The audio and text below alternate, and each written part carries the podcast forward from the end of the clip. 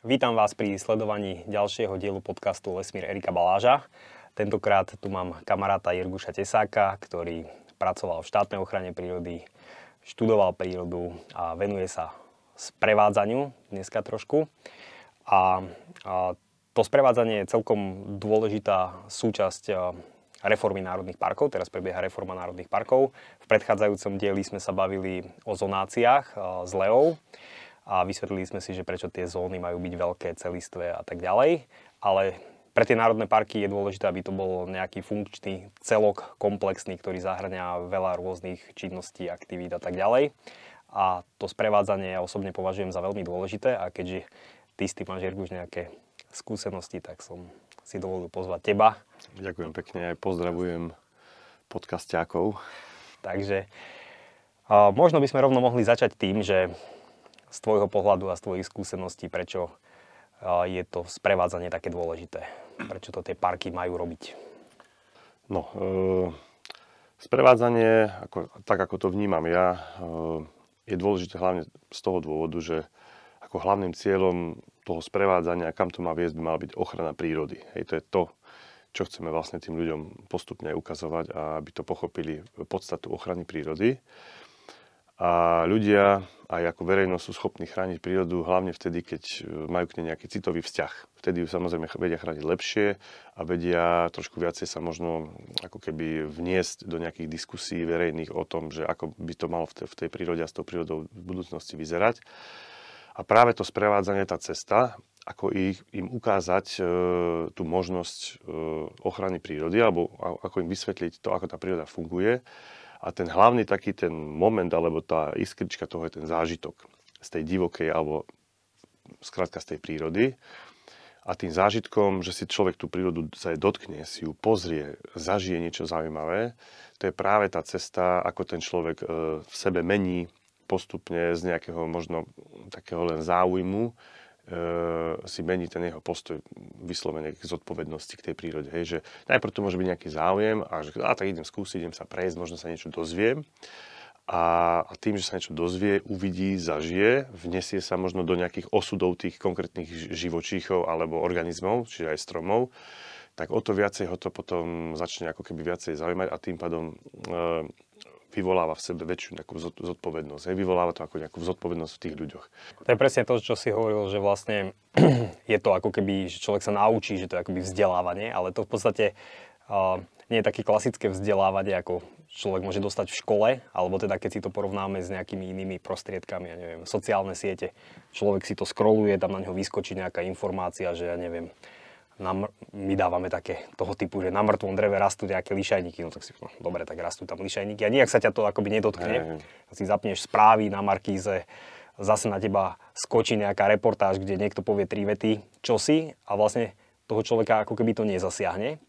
Ale keď celý deň niekde ide do toho lesa, keď e, naozaj, že musí prebrodiť potok a spotí sa niekde a prelieza popadané stromy a potom sám aj objaví nejaké, nájde stopu alebo niečo, že sám si ten človek niečo všimne a, a má ten pocit jednak spojený s tou fyzickou aj záťažou nejakou, čo podľa mňa je dôležité, ale aj s tým všetky tie vône a zvuky toho celého a, a je, to, je to tak neskutočne skutočné, no. že vlastne podľa mojich skúseností je to ďaleko, ďaleko viacej to zasiahne ľudí, ako keby sme mali, ja neviem, enviro výchovu teraz nejakú, povedzme v školách a budeme mať 4 roky enviro výchovu no tak možno jeden takýto výlet eh, v divokej prírode, ktorý bude trvať jeden alebo dva dní, eh, tak má možno ďaleko väčší význam ako nejaká envirovýchova. Ono to je vlastne, dá sa veľmi pekne kombinovať, hej, že ja to robím aj tak, že napríklad školy si ma pozvú, aby som rozprával niečo o zvieratkách a teda mm, ja im poukazujem väčšinou pekné nejaké videá z fotopasy a tak.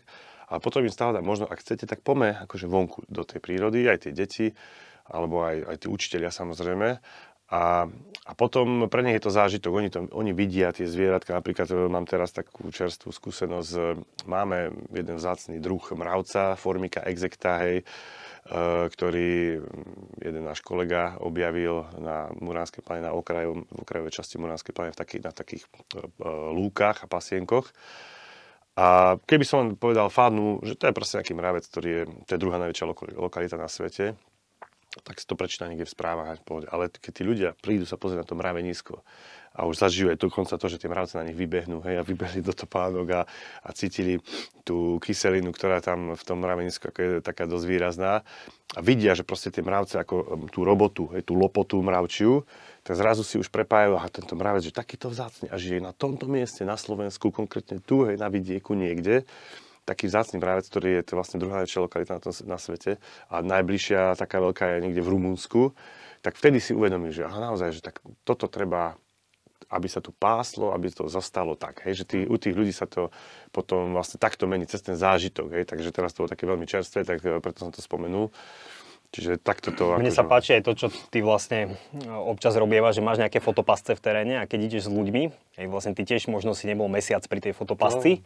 a teraz tam prídete a pozrite sa a čo tam bolo. Hej? A vlastne ten človek stojí na tom mieste, kde predtým, ja neviem, kráčal medveď, jazvec, kuna, uh, všetko možné tam chodí a tí ľudia z toho majú pocit, že naozaj, a teraz sa začnú pozerať no, okolo seba, že... Hej, že, že sú presne tam, naozaj... sú presne tam, hej.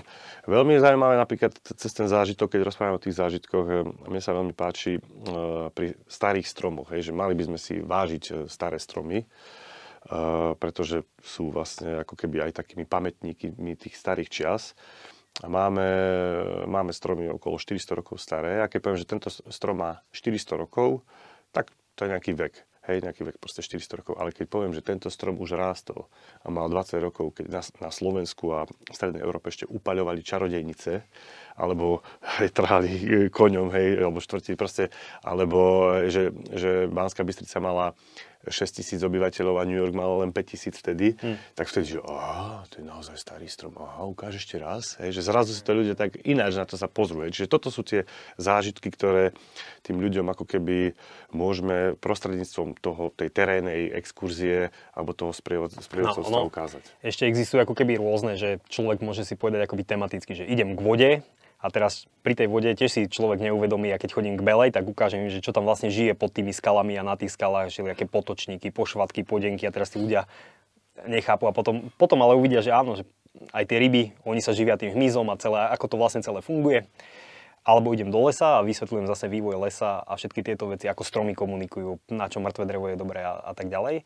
Ale stále mám pocit, že aj keď toto je akoby veľmi atraktívne pre ľudí a naozaj ich to ako baví, hlavne keď sú na peknom mieste, že to je dôležité, aby to miesto bolo pekné, alebo, alebo máme nejaký vrchol, že sa dostaneme na nejaký kopec s výhliadkou, alebo je tam starý strom, alebo vodopád, alebo čosi. Ale úplne ten najväčší highlight je, že pozorovanie zvierat. Že vlastne ak je niekde šanca pozorovať zvieratá, hlavne teda, ja neviem, veľké šelmy, no tak to je úplne najväčšie lákadlo, že to ľudia veľmi často chcú, alebo teda sú radi, je to taká čereštička na torte, keď sa niečo také podarí. No napríklad aj taký jeleň úplne ináč vyzerá niekde na poli, na pridialnici a úplne ináč vyzerá, keď na vás vybehne ten jelen z pralesa. Hej? Že to tí ľudia ináč vnímajú, že, oh, že ten jelen to je niečo úplne iné, ako keď to vidím niekde na kukuričnom poli, ako keď to vidím v tejto takej divočine. Čiže zážitok napríklad viem si predstaviť na Muránskej planine, na tých lúkach, je tam veľa jeleňov, človek tam ide cez ruju, zo všetkých strán to tam ručí, najskôr človek nič nevidí, potom niečo zbadá, potom možno zažije aj súboj tých jeleňov a, a je to zmiešané s tými pachmi, s tou atmosférou. No a do toho ešte chladom jesene. Vlk, vlky, vlci to môžu nejako hej, využiť, lebo tie jelene sú menej obozretné v tom čase. A zrazu do, toho, do, toho, do tej drámy ešte môže vstúpiť ďalší hráč, hej, napríklad vlčia svorka a aj to sme dokonca zažili, ale v Polsku, že proste v najväčšej rúji nabehla vodčia svorka a začali jelene potom sa roz, je, ta, je tam jeden ten taký akoby manažmentový problém v súvislosti s národnými parkami, na ktorý ja stále poukazujem, že vlastne uh, nemôžeme my robiť ten wildlife watching, čo je celosvetovo akoby významná časť toho prírodného turizmu, uh, pokiaľ sa niekde poluje, pretože tých zvierat je výrazne menej a a sú oveľa plachejšie. Ako náhle nemám poľovačku na veľkej ploche, tak tých zvierat je viac a až tak sa tých ľudí neboja. Príklad kamziky v Tatrách, ale napríklad e, ja mám kamaráta e, Bruna Damičis, e, ktorý žije v Taliansku pri Národnom parku Abruzzo, kde na území 40 tisíc hektárov žije 100 vokov mm. a tam šanca vidieť voka je extrémne vysoká, že keď niekto príde na týždeň, treba v zime, no tak to je skoro garantované, že určite bude vidieť voka. No a vlastne my to tu nemôžeme zabezpečiť, lebo ja tu vidím vokára za rok, aj keď chodím po tom lese, čiže ja nemôžem niekomu povedať, že poďte ideme, ideme do prírody. A je tu nejaká relevantná šanca, že uvidíme vlka, no, no nie je, hej, že to vlastne stále tie zvieratá sú tu dosť ako keby utláčané. A práve tie národné parky by mali byť o tom, že aj tie zvieratá by tam mali byť slobodnejšie. Ono to je celé vlastne o tom našom súčasnom manažmente, ako teraz sa bude niečo meniť. Mení sa postupne, verím, že, že by sa to mohlo zvládnuť. Je to o ľudských zdrojoch a tak ďalej, aby nevznikali nejaké veľké chyby. Raz sa nám to možno aj takto podarí ale vlastne taká tá prax z, z minulosti bola tá, že, hej, že vlastne, hoci sme mali Národný park, on nebol reálnym správcom toho územia, čiže aj v podstate zamestnanci Národného parku nevedeli, kde presne sa čo deje, či nejaká poľovačka, či sa niekde ťaží drevo. A stalo sa aj mi, keď, keď som bol vonku s ľuďmi, uh, na takú peknú výhliadku sme mali na, na také skalné bralo, hej, tam sa proste mohla pál zver. A išli sme tam, samozrejme, skorej ráno, aby sme niečo videli a to je to presne o tomto manažmente. Zrazu o, o, o 7 alebo o pol 8 vrčal traktor a za nás asi možno to bolo na hranici s rezerváciou, hej, do rezervácií sme nešli, boli sme na hranici a už v treťom stupni ochrany samozrejme sa ťaží drevo bežne. Prišiel traktor, hej, a začala ťažba dreva. No tak e, tá partia, že no tak čo teraz, no tak bohužiaľ, prepáčte, môžeme sa vrátiť. Nech, hej, že proste toto, toto, bol, toto bol a ešte stále je a verím, že sa to nejako vyrieši, že v tých parkoch, v národných parkoch my chceme ukázať tú prírodu a nie ťažbu dreva, hej, že tá ťažba dreva musí byť e, nejako, mm, samozrejme nejako limitovaná na nejaké okrajové územia podľa tej zonácie, ale tam, kde tá príroda má, má mať ten pokoj, tak tam by naozaj ten pokoj mal byť. To je to, že vlastne ten človek chce zažiť divokú prírodu a ten traktor počuť na 5 km, keď, keď je človek akoby v tichu a teraz ide, no. že ja neviem, pozorovať nejaké zvieratá a ráno sa naštartuje traktor, ktorý sa vydá po tej ceste, už to, už to počujú, že to akoby rušivé, ale súčasne to symbolizuje, vlastne to je tá, tá, ten druhý význam toho sprievodcovania, že uh, súťaž tých dvoch ako keby ekonomík, tá jedna, čo je ťažba dreva a to tradičné využívanie tej krajiny, ktoré tu stále akoby existuje a tá nová, to je vlastne ten zážitok v divokej prírode, ktorý cez ten prírodný turizmus eh, vie vygenerovať aj nejaké ekonomické benefity v tom regióne. A vlastne tieto veci navzájom súvisia, súvisia. Ale čo chcem povedať je, že ten potenciál je pomerne veľký, že keď sme si robili taký nejaký prehľad, eh, pýtal som sa Mareka Kuchtu, ktorý je z iniciatívy My sme les, absolvoval sériu návštev národných parkov, tak mi napríklad hovoril, že Národný park Donau Auen, ale aj Grand Paradiso, ktoré majú do 2 miliónov návštevníkov ročne, návštevnosť, tak zamestnávajú, alebo sú tam externe zamestnaní nejakí živnostníci, na voľnej nohe ľudia, 40 sprievodcov. Čiže 40 sprievodcov na 2 milióny návštevníkov, to je pomerne dosť. To samozrejme nie je jediný ten zdroj príjmu z prírodného turizmu. Tých zdrojov je tam ďaleko viacej. Ale ukazuje to na to, že ten potenciál je pomerne veľký. Keď tie národné parky sú dobre chránené a keď sa tí ľudia treba zaškolia a vznikne to tam vôbec nejako, treba však robiť aj marketing, aj, aj legislatívu nastaviť, aj kadečo okolo toho, tak je tu potenciál, aby tá ekonomika sa postupne nahrádzala. Uh, ono to je, je o tom, že vlastne my musíme tu, tá ponuka tých národných parkov musí byť širšia, hej, že čo, to, to prírodný turizmus není iba o, napríklad o tom medveďovi, hej, ale to je, proste pre nejaké rodinky s malými deťmi, hej, môžu to byť tie sislíky, môže to byť nejaký ten bylinkový, bylinkový výlet, hej, že sa učia poznávať bylinky, môžu si dokonca nejaké bylinky nazbierať, nasušiť, hej. A potom to môže byť poznávanie nejakých tej pasienkovej krajiny, hej, čiže to je, to je široká škála rôznych ako keby tých produktov, hej, alebo tak to nazveme. Kedy sa to dá spojiť aj s tými kultúrnymi. A dá sa to samozrejme spojiť s tou tradíciou, s, tým, s tou muzikou, napríklad s tou ľudovkou, s, oku, s ochutnávaním tých e, lokálnych tradičných jedál, hej, že to vlastne má byť, akože my by sme, ten my by sme, ja tak hovorím za ako, tú komunitu celú, hej, e, tie národné parky by mali ako keby ponúkať hej, také, také širší spektrum. A tam je vlastne aj potom priestor pre tie pracovné miesta, hej, že, čiže keď si zoberieme, že rodinka si spraví týždenný výlet, oddych, hej, že rodičia si trošku oddychnú, zoberú deti, tak proste dva dní sa venujeme divokej prírode, jeden deň ideme spoznávať nejakú takú krajinu okolo rieky, potom e, žienky môžu ísť niekde sa nejaké ručné práce, nejaké paličkovanie sa učiť, e, chlapi môžu ísť, alebo aj spolu samozrejme celá rodinka, nejaký gastrovečer. Jeden, jeden deň si odskočia do akvaparku, hey, ale, ale vrátia sa. Mo, alebo môžu ísť do nejakých kúpeľov, takých yes. zbojnických kúpeľov, alebo rôzne proste sú tie na, prírodné sauny, hej, že to akože, to, a to je zasa len impuls pre ten región, že Uh, sú napríklad prírodné sauny, niekde na Podpolaní je nejaká jedna prírodná sauna A teraz tiež, či ľudia sú 3 dní, 4 dní v prírode a potom prídu, riadne sa vysavňa, vykúpu sa v potoku, idú domov, super. A, tak, a zasa nový, nová, nový priestor na nejakom inom území, to môžu tiež takéto niečo postaviť, hej, taký nejaký prírodný wellness, to poviem. A už je to, už je to vlastne napojené ako keby ďalšie pracovné miesta, to bude mať aj dvaja ľudia, čo budú sa starať o tú saunu a budú na tom Čiže zarábať. je to len sprevádzanie, to, iné, iné produkty, iné služby od ubytovania, stravovania až cez lokálne výrobky, Takisto, re, reklamné predmety, hej, čokoľvek to môže na, byť. Hej, na Moránskej pláne tam proste 30 tisícová návštevnosť za sisľami, ktoré sú ako to je príroda, to sú zvieratka. E, je to hlavne také lákadlo pre deti. No tam určite majú tam noriky, tie muránske noriky No, niekoľko záprahov tých norikov, samozrejme po dohodnutí nejak s tou, samozrejme s tou cestnou premávkou by mohli tie noriky tých ľudí tam voziť, hej, aby tá sa niekde pre, lokovala tá, tá doprava a na tých koníkoch, hej, tie záprahy by tam mohli tak chodiť. A už si ten kôz zarába, ja som to v Polsku zažil. Hej, Zakopanom to tak je, tam no, sú všade Poliaci možno takto, stovky takýchto hej. záprahov, ktoré tam vozia ľudí na miesta, kde sa nedá ísť Poliaci to vedia, hej, oni to vedia, my volá, ako to nevieme, alebo sme ešte ako keby na to neprišli. Len treba to proste akože začať pomaličky už robiť. No.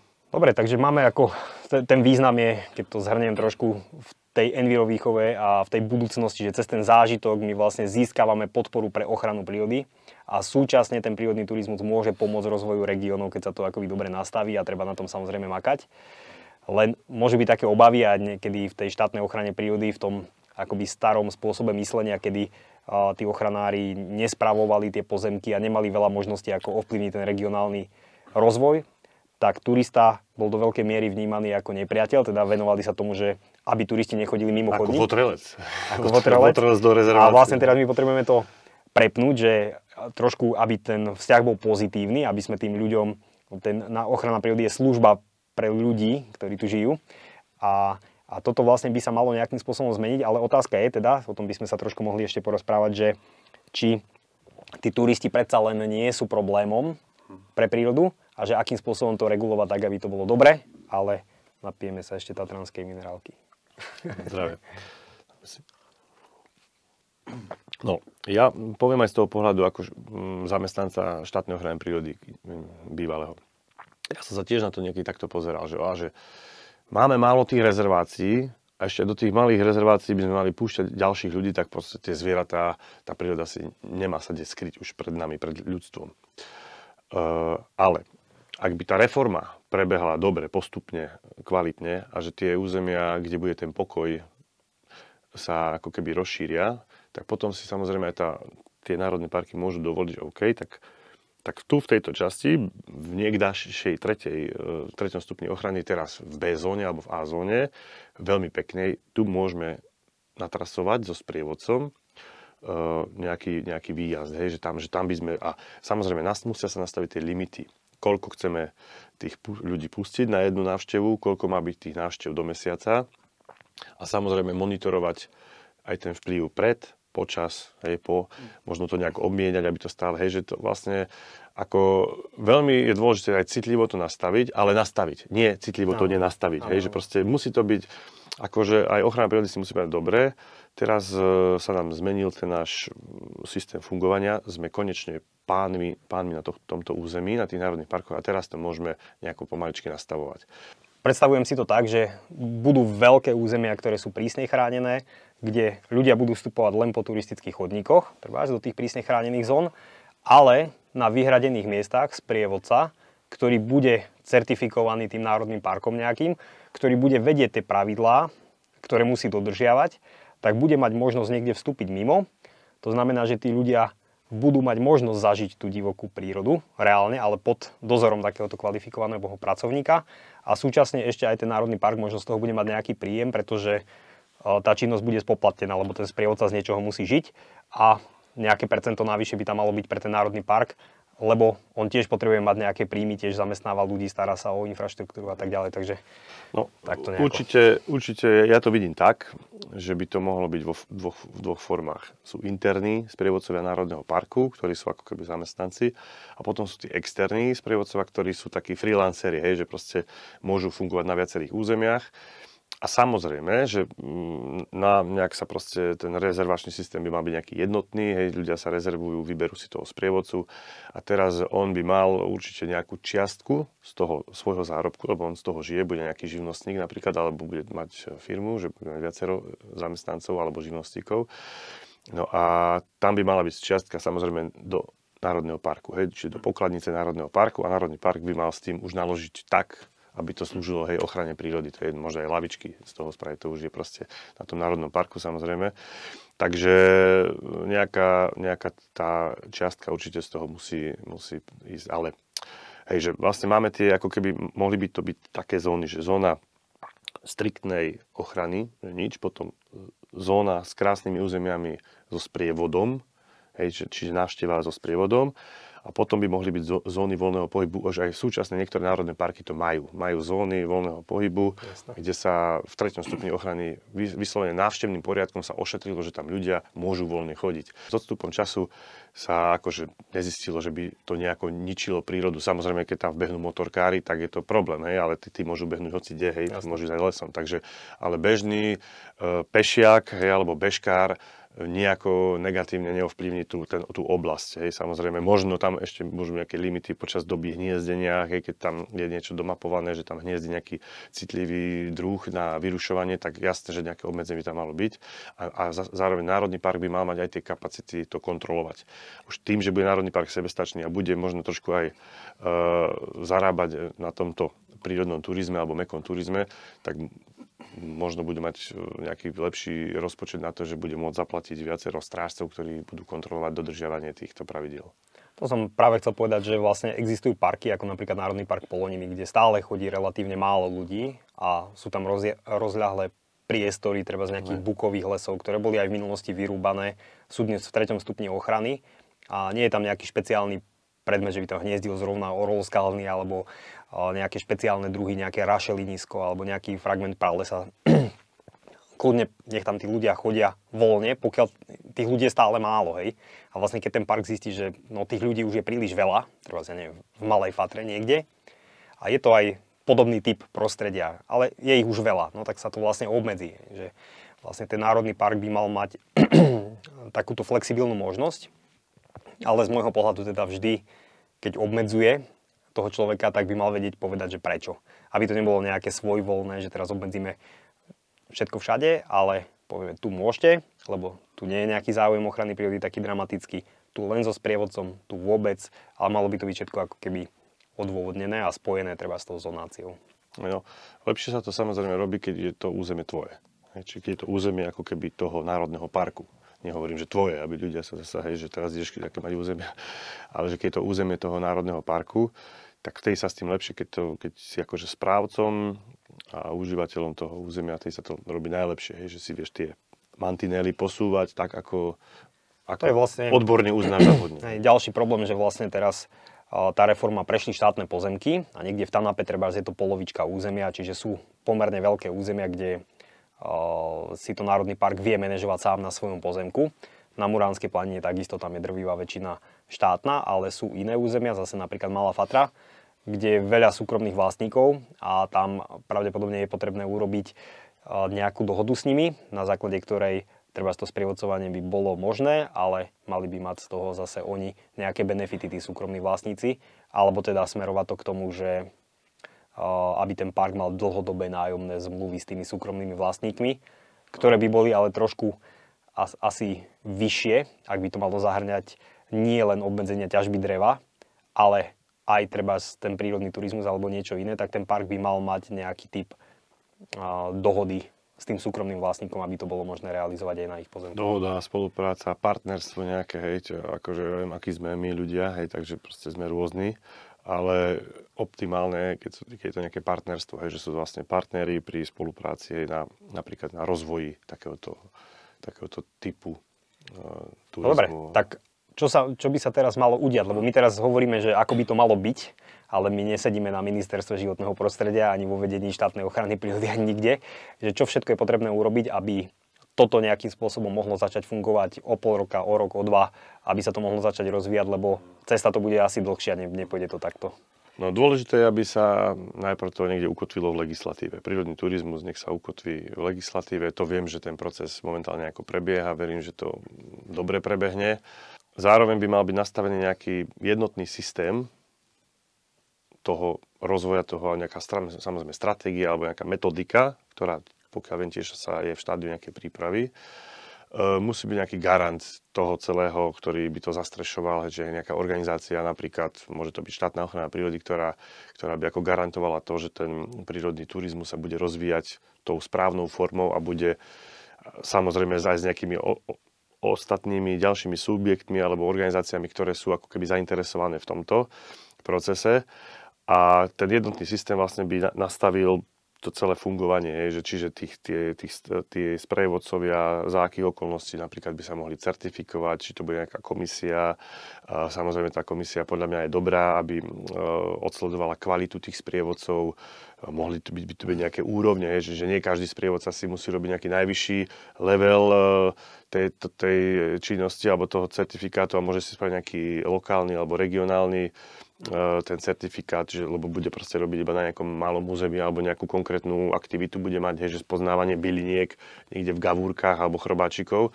Takže mohlo by to byť nejak takto rozdelené do nejakých úrovní a na základe toho by sa tí ľudia tam nahlasovali, tí záujemcovia, prešli by nejakým školiacím procesom, e, aj terénnym, možno aj nejakým takým online, to je už proste asi na tom nastavení a potom by mohli byť e, tou komisiou schválení, dostali by certifikát e, a ten národný park by vedel, že tento človek s tým certifikátom je ten, ktorého tu chceme mať, lebo možno aj národné parky môžu navrhovať e, nejakých sprievodcov, externých alebo interných. Mne tam príde ešte dôležitá tá vec, že vlastne človek, užívateľ nejaký príde, otvorí si webovú stránku, idem do Tatranského národného parku a teraz vidím tú ponuku ako si hovoril, bylinky, výlet pri Belej s deťmi, e, na bicykloch, e, niekde e, Nocovanie. pozorovanie zvierat, rôzne typy produktov a teraz sú tam tie postavičky, že kto to vlastne robí, lebo nie každý robí všetko. Čiže ja si vlastne vyberiem ten typ produktu a toho sprievodcu a myslím si, že keď by už takýto portál existoval, tak určite by tam mal byť aj ten systém hodnotenia zákazníkmi. Keď som spokojný, dám 5 hviezdičiek, keď nie som, dám menej, aby tí ďalší si vedeli tiež vybrať tých najlepších, lebo tá kvalita je veľmi dôležitá. Viem si predstaviť, že mohla by nastať situácia, že Národný park sa tam niekto nahlási, že teda chcem sprievodcu a teraz pošle nejakého teda strážcu, ktorý je demotivovaný, nebaví ho to, alebo nie je taký komunikatívny alebo niečo. A teraz ten zákazník e, si zaplatí a dostane niečo, s čím nebude spokojný, tak vlastne to nebude fungovať. Je, že tam je strašne dôležité, aby tá kvalita bola a tá kontrola možno bola viac úrovňová, že keď teda tá ochrana prírody dáva tú licenciu, to je jeden jedno nejaké hodnotenie, potom možno nejaká priebežná kontrola toho, že či neporušuje tie pravidlá, či robí no, všetko OK. Všetko. Ale podľa mňa aj to hodnotenie tými zákazníkmi je dôležité, lebo zákazník asi vie najlepšie, že či teda bol spokojný alebo nebol. No áno, hej, tá, akože tá motivácia poprvé, hej, že to musia aj ľudia, ktorých to baví, z donútenia to není dobre, lebo to môže mať práve že opačný kontraproduktívny efekt, čiže tí ľudia môžu potom niekde, a teda ak nebudú mať kde, tak napíšu nejakú, no, že proste do tohto národného parku nechoďte, nechoďte lebo hej, tam vám proste nič nepovedia. Ale čiže ten, ten, akože ten hodnotiaci systém je dosť dobrý, ale zároveň, to je dôležité podľa mňa, aj ten národný park eh, by mal zohľadňovať tých, napríklad strážca, pomočka, sprievodca, môže mať národný park dvoch, troch, štyroch, piatich, možno 40, taký veľký národný park v budúcnosti, alebo 30, to proste uvidíme, to bude organické, by to malo byť také, že sa to bude vyvíjať vyslovene na základe aj toho, toho záujmu. Ale teda ten, e, ten strážca pomočka, pomočka sprievodca tým, že ide do toho terénu a má podať nejaký dobrý výkon a je tam s tými ľuďmi možno dlhšie, ide s nimi možno potom na obed alebo na večeru, hej, strávi to nejaký čas, tak uh, mal by byť ako keby nejakým bonusom ohodnotený z toho národného parku. Hej, že to nemôže byť iba tým tabulkovým hm. platom, lebo to bude lebo to nemusí, on nemusí byť motivovaný. Momentálne, akože, čo ja viem, tak uh, veľa strážcov je tak demotivovaných, že sa im to proste Ale. v rámci ich platu a ich uh, pracovnej doby robiť nechce, lebo veľa tí, tí ľudia chcú tak ako keby možno takú službu plus, hej, že, že dlhšie tam zostanú alebo tak. Čiže ako ja, by si, ja si myslím, že z toho zárobku, ktorý vlastne oni tomu národnému parku napríklad tí, tí turisti zaplatia, tak malo by mať ten Jasne. strážca nejaký, nejaký bonus. Nejaký bonus, je, nejakú prémiu, odmenu alebo niečo také. Čiže určite, alebo príplatok. Tam je, preto je práve dôležité, že aby to neboli uh, len ľudia z parku, ale aj nejakí treba živnostníci alebo niekto akoby externý. Uh, nielen kvôli tomuto, že vlastne je viacej motivovaný človek, ktorý chce, robí pre seba, robí to pre tú svoju budúcnosť, aj má nejakú malú firmičku a chce, aby prosperovala, tak jednoducho sa snaží to robiť najlepšie ako vie. Ale súčasne je tam ten problém všelijakej sezónnosti, že vlastne ten park má naozaj stabilných zamestnancov, ale napríklad turistická sezóna v lete môže byť niekoľkonásobne vyššia denná návštevnosť ako napríklad v apríli a vlastne ten park e, musí tých ľudí zamestnávať ako by trvalo, alebo práca cez víkend. No a keď sú to teraz mladí ľudia, ktorí skončia školu, nejaké enviro prírodovedeckú, nemá ešte rodinu, baví ho to, tak e, pôjde robiť aj cez víkend, pôjde robiť cez prázdniny sprievodcu a potom v zime pôjde robiť čosi iné. Hej, že vlastne tí súkromníci môžu byť viac flexibilní. Veľa to je víkendová aktivita. Hej. No a teraz uh, ten strážca, keď robí 5 dní, tak on chce byť napríklad cez víkend s rodinou. Hej, alebo, takže uh, určite tam aj ten, tí externí samozrejme musia byť, ale to je presne o tom, o tom hodnotení, že ja som, mám takú aj vlastnú skúsenosť, že mal som ísť na nejaký taký výjazd a mne sa nedalo, tak som proste odporučil kamoša, že či by to šiel, on s nimi absolvoval ten, ten deň a na ďalší raz tá, tá baba, ktorá má nejakú takú cestovku, čo ma oslovila, tak mi povedala, že, ale no, že chce so mňou, že, že toho nemám posílať, hej, že sa im to nepáčilo proste. Ako, môžeme sa rozprávať o tej motivácii, že prečo to ľudia robia, e, prečo to aj my chceme, aby sa to rozbehlo. Samozrejme, pre mňa tá motivácia to, že, že verím, že aj touto formou ľudia začnú lepšie vnímať tú prírodu. E, sme v dobe klimatickej krízy, a aj u nás sa samozrejme e, tá klimatická kríza prebieha, alebo sa deje. A teda e, je dôležité, aby tí ľudia to začali vnímať aj cez tú prírodu. Hej? A, lebo tá príroda je tu stále a my, my ju môžeme nejako akože do budúcna lepšie chrániť, keď budeme lepšie chápať. Musíme lepšie chápať samozrejme tú prírodu. A e, ja samozrejme, pretože mám to meno Tesak, tak sa venujem veľkým šelmám. tak raz som mal také, bol som oslovený takým holandským párikom starším na dôchodku, e, robili si výlet po Slovensku a že či ich nezoberiem niekde do prírody a že by chceli vidieť možno vlka, medveďa alebo rysa. tak som sa zasmiala, že a koľko na to máte? Akože, no takže jeden deň celý. Aha, jeden tak, e, tak som tak poďte. No, nesľubujem vám nič, možno nejakú stopu. Samozrejme, cez leto medvede nie sú v horách, alebo sú v kukurici, takže žiadna stopa nebola, samozrejme trošku, ale je to aj čiastočne tak. No a potom e, večer sme mali krásne pozorovanie, napokon hodinové pozorovanie medveďa. A teraz sa vraciame, videli sme ešte bocia na čierneho a niečo všetko. A vraciame sa pomaličky domov v tejto našej oblasti, aj, Banská Bystrica, Brezno a Horehronie.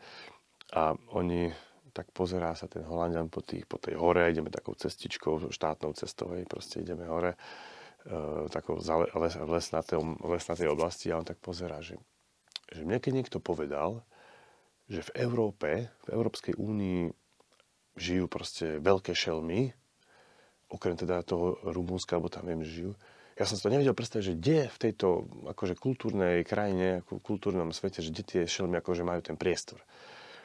A teraz si zoberte, že on sadol do karavánu v Holandsku, išiel proste v Nemeckom, napríklad Čes, Českom, Slovenskom až po Hronský Beňadik, je to proste kultúrna krajina, možno videl Alpy, ale to kultúrna krajina polia väčšinou a nejaké sídla.